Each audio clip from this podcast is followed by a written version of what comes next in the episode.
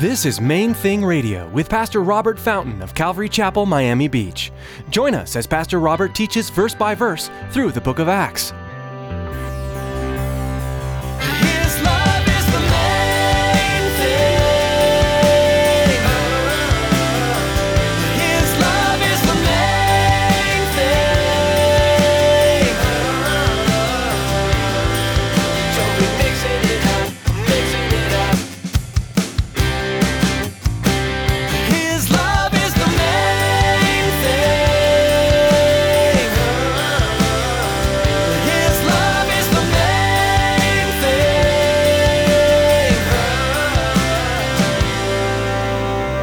And this reporter said that Graham's response was, actually, to be honest, I think maybe he's just a little bit intimidated by me.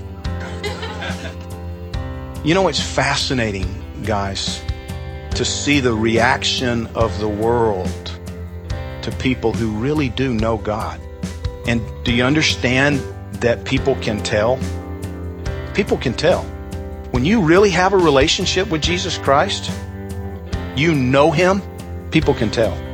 They pick up on it. Does it show that you spend time with God? In today's message from Pastor Robert, he teaches us that when we have a relationship with the Lord, people can tell. They might not fully understand what it is, but they notice something different about us. So, share the light of Christ you carry to the world. Stick around after today's message from Pastor Robert. I have quite a bit of information that I'd like to share with you. Our web address, podcast subscription information, and our contact information. Now here's Pastor Robert in the Book of Acts chapter 26 with today's message.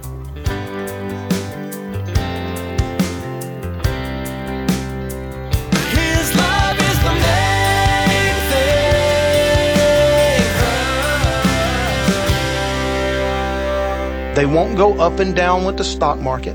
Do you understand? Or, with the value, like the real estate value, there are people that ended up, borrowing an extra, $100,000 against their house, and now the value of the house is dry. You don't have to worry about that if your treasures are in heaven.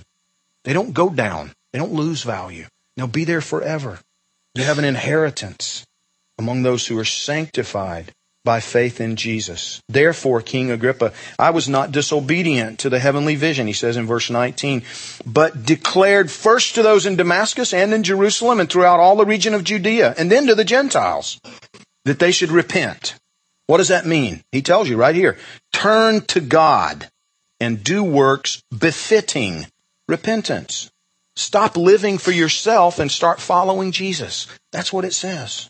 For these reasons, the Jews seized me in the temple and tried to kill me. Therefore, having obtained help from God, to this day I stand witnessing both to small and great, saying no other things than those which the prophets and Moses said would come, that the Christ would suffer, that he would be the first to rise from the dead, and would proclaim light to the Jewish people and to the Gentiles. Now, as he thus made his defense, Festus said with a loud voice, Paul, you're beside yourself. Much learning is driving you mad. The governor says, you've lost it. You're nuts. You're crazy. Paul said, I'm not mad, most noble Festus, but speak the words of truth and reason. Paul said to the governor, I'm the sanest man you've ever met. That is so cool. This confrontation between heaven and earth. And only Paul really was aware of what was taking place. But Paul knew. No, I'm not nuts. I'm probably the sanest person you've ever met. Look at verse 26. It gets better. For the king, before whom I also speak freely, knows these things. I think at this point, he turns and makes eye contact with Agrippa. For I am convinced that none of these things escapes his attention, since this thing was not done in a corner. What thing? The crucifixion, the resurrection. This is all out in the open. King Agrippa knows what I'm talking about. And then look at verse 27. King Agrippa, do you believe the prophets? I know that you do believe. Think about it. Who's on trial now? There's Paul, still in chains, looking around, makes eye contact with King Agrippa. Do you believe the prophets? I know you do. Then Agrippa said to Paul, you almost persuade me to become a Christian. And Paul said, I would to God that not only you, but also all who hear me today might become both almost and altogether such as I am, except for these chains. Think about it, man. This was, they're confronting Paul. They're going to find something to accuse him of. And Paul says, oh, man, this is great. Look at this audience. I got all of the most influential people in Caesarea. I've got the king. I've got the governor. Oh, thank you, Lord. And he just puts it out there. He just sees an opportunity to preach the gospel one more time. And he does, without reservation. When he'd said these things, the king stood up, as well as the governor and Bernice and those who sat with him. And when they'd gone aside, they talked among themselves. I bet they did. Can you believe this guy? Saying, this man is doing nothing deserving of death or chains. Then Agrippa said to Festus, this man might have been set free if he'd not appealed to Caesar. Almost. I was given a book this past week about Billy Graham and the presidents and the involvement there. And over the decades, Billy Graham's interaction with the leaders of our nation and regarding his relationship with Lyndon Johnson. They were close friends. Apparently, Billy Graham pretty much every year spent time at the White House during the Johnson administration. He'd go there, with his wife and spend a weekend at times. And they'd swim together and, just close friendship. And a reporter asked him at one point, because, President Johnson was an imposing is a big man, Texan, leader of the free world, and a reporter asked Billy Graham, is it intimidating to be with him? I mean, aren't you just a little bit intimidated by President Johnson? And this reporter said that Graham's response was, actually, to be honest, I think maybe he's just a little bit intimidated by me. It's fascinating, guys, to see the reaction of the world to people who really do know God. And do you understand that people can tell? People can tell. When you really have a relationship with Jesus Christ, you know him, people can tell. They pick up on it. There's a little catchword these days that I really love. Dude's really authentic. He's real. When you know God, people won't know what to do with you. They didn't know what to do with Paul because Paul wasn't intimidated by them. He wasn't intimidated by all of their splendor. He wasn't intimidated by all of their power. He wasn't intimidated by the setting. He actually demanded to go present his case to Caesar in Rome. They really didn't know how to handle it. I think they were intimidated by this man because he knew God, and they knew. They wouldn't have worded it that way, but they knew something was different. I've shared with most of you my testimony. When I was a young man and my mom's younger sister came to know Jesus Christ, and I began to see it. I'd grown up in a religious family, but this wasn't religion. This wasn't about rituals. It wasn't about symbols. It sounded like she was meeting God for coffee every morning. And I wanted to know about that. Didn't understand it. I didn't have a box to put it in. I couldn't really, figure it out exactly.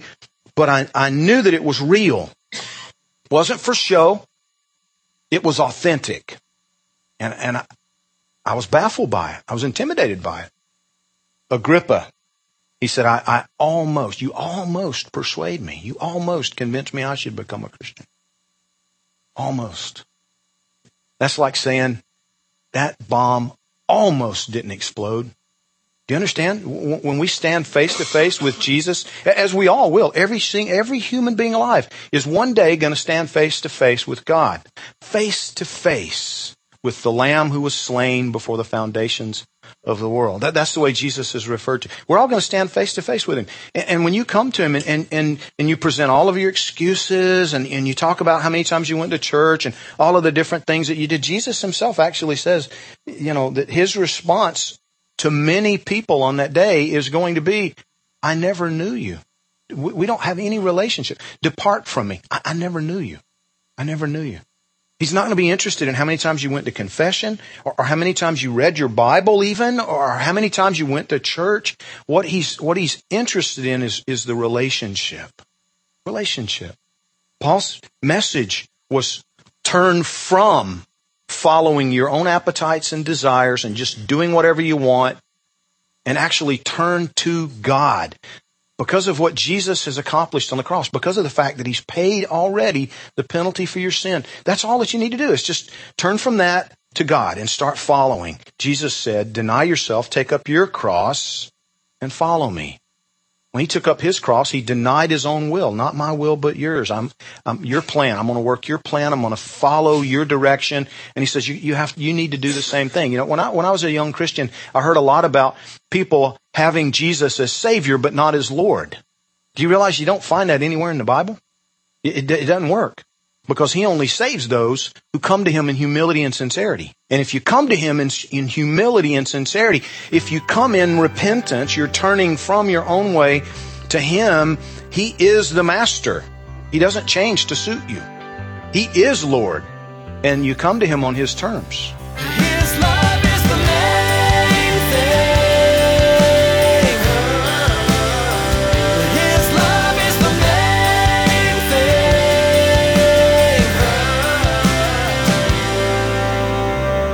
We are so blessed with the technologies that God has given us these days. Being able to share Bible teaching through the radio is wonderful. A couple of other great resources are Facebook and Twitter. For most of us, these resources are part of our everyday lives. Maybe as you are listening today, someone in your life came to mind that would be blessed by hearing this message. You can share today's message on your Facebook page and Twitter feed to help spread the good news of Jesus Christ. Friends, radio is an expensive endeavor, and we want to let you know how you can help partner with us to help Main Thing Radio continue to grow. Here's Tracy. We all know that it's vitally important to support the local church, the place we call home. But it's also very important to support missionaries. Have you ever considered that Main Thing Radio is missionary work? It is!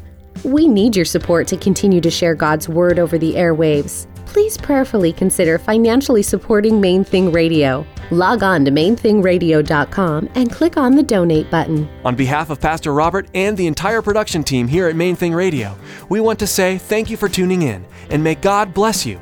Be sure to join us again on this same station at this same time for another edition of Main Thing Radio.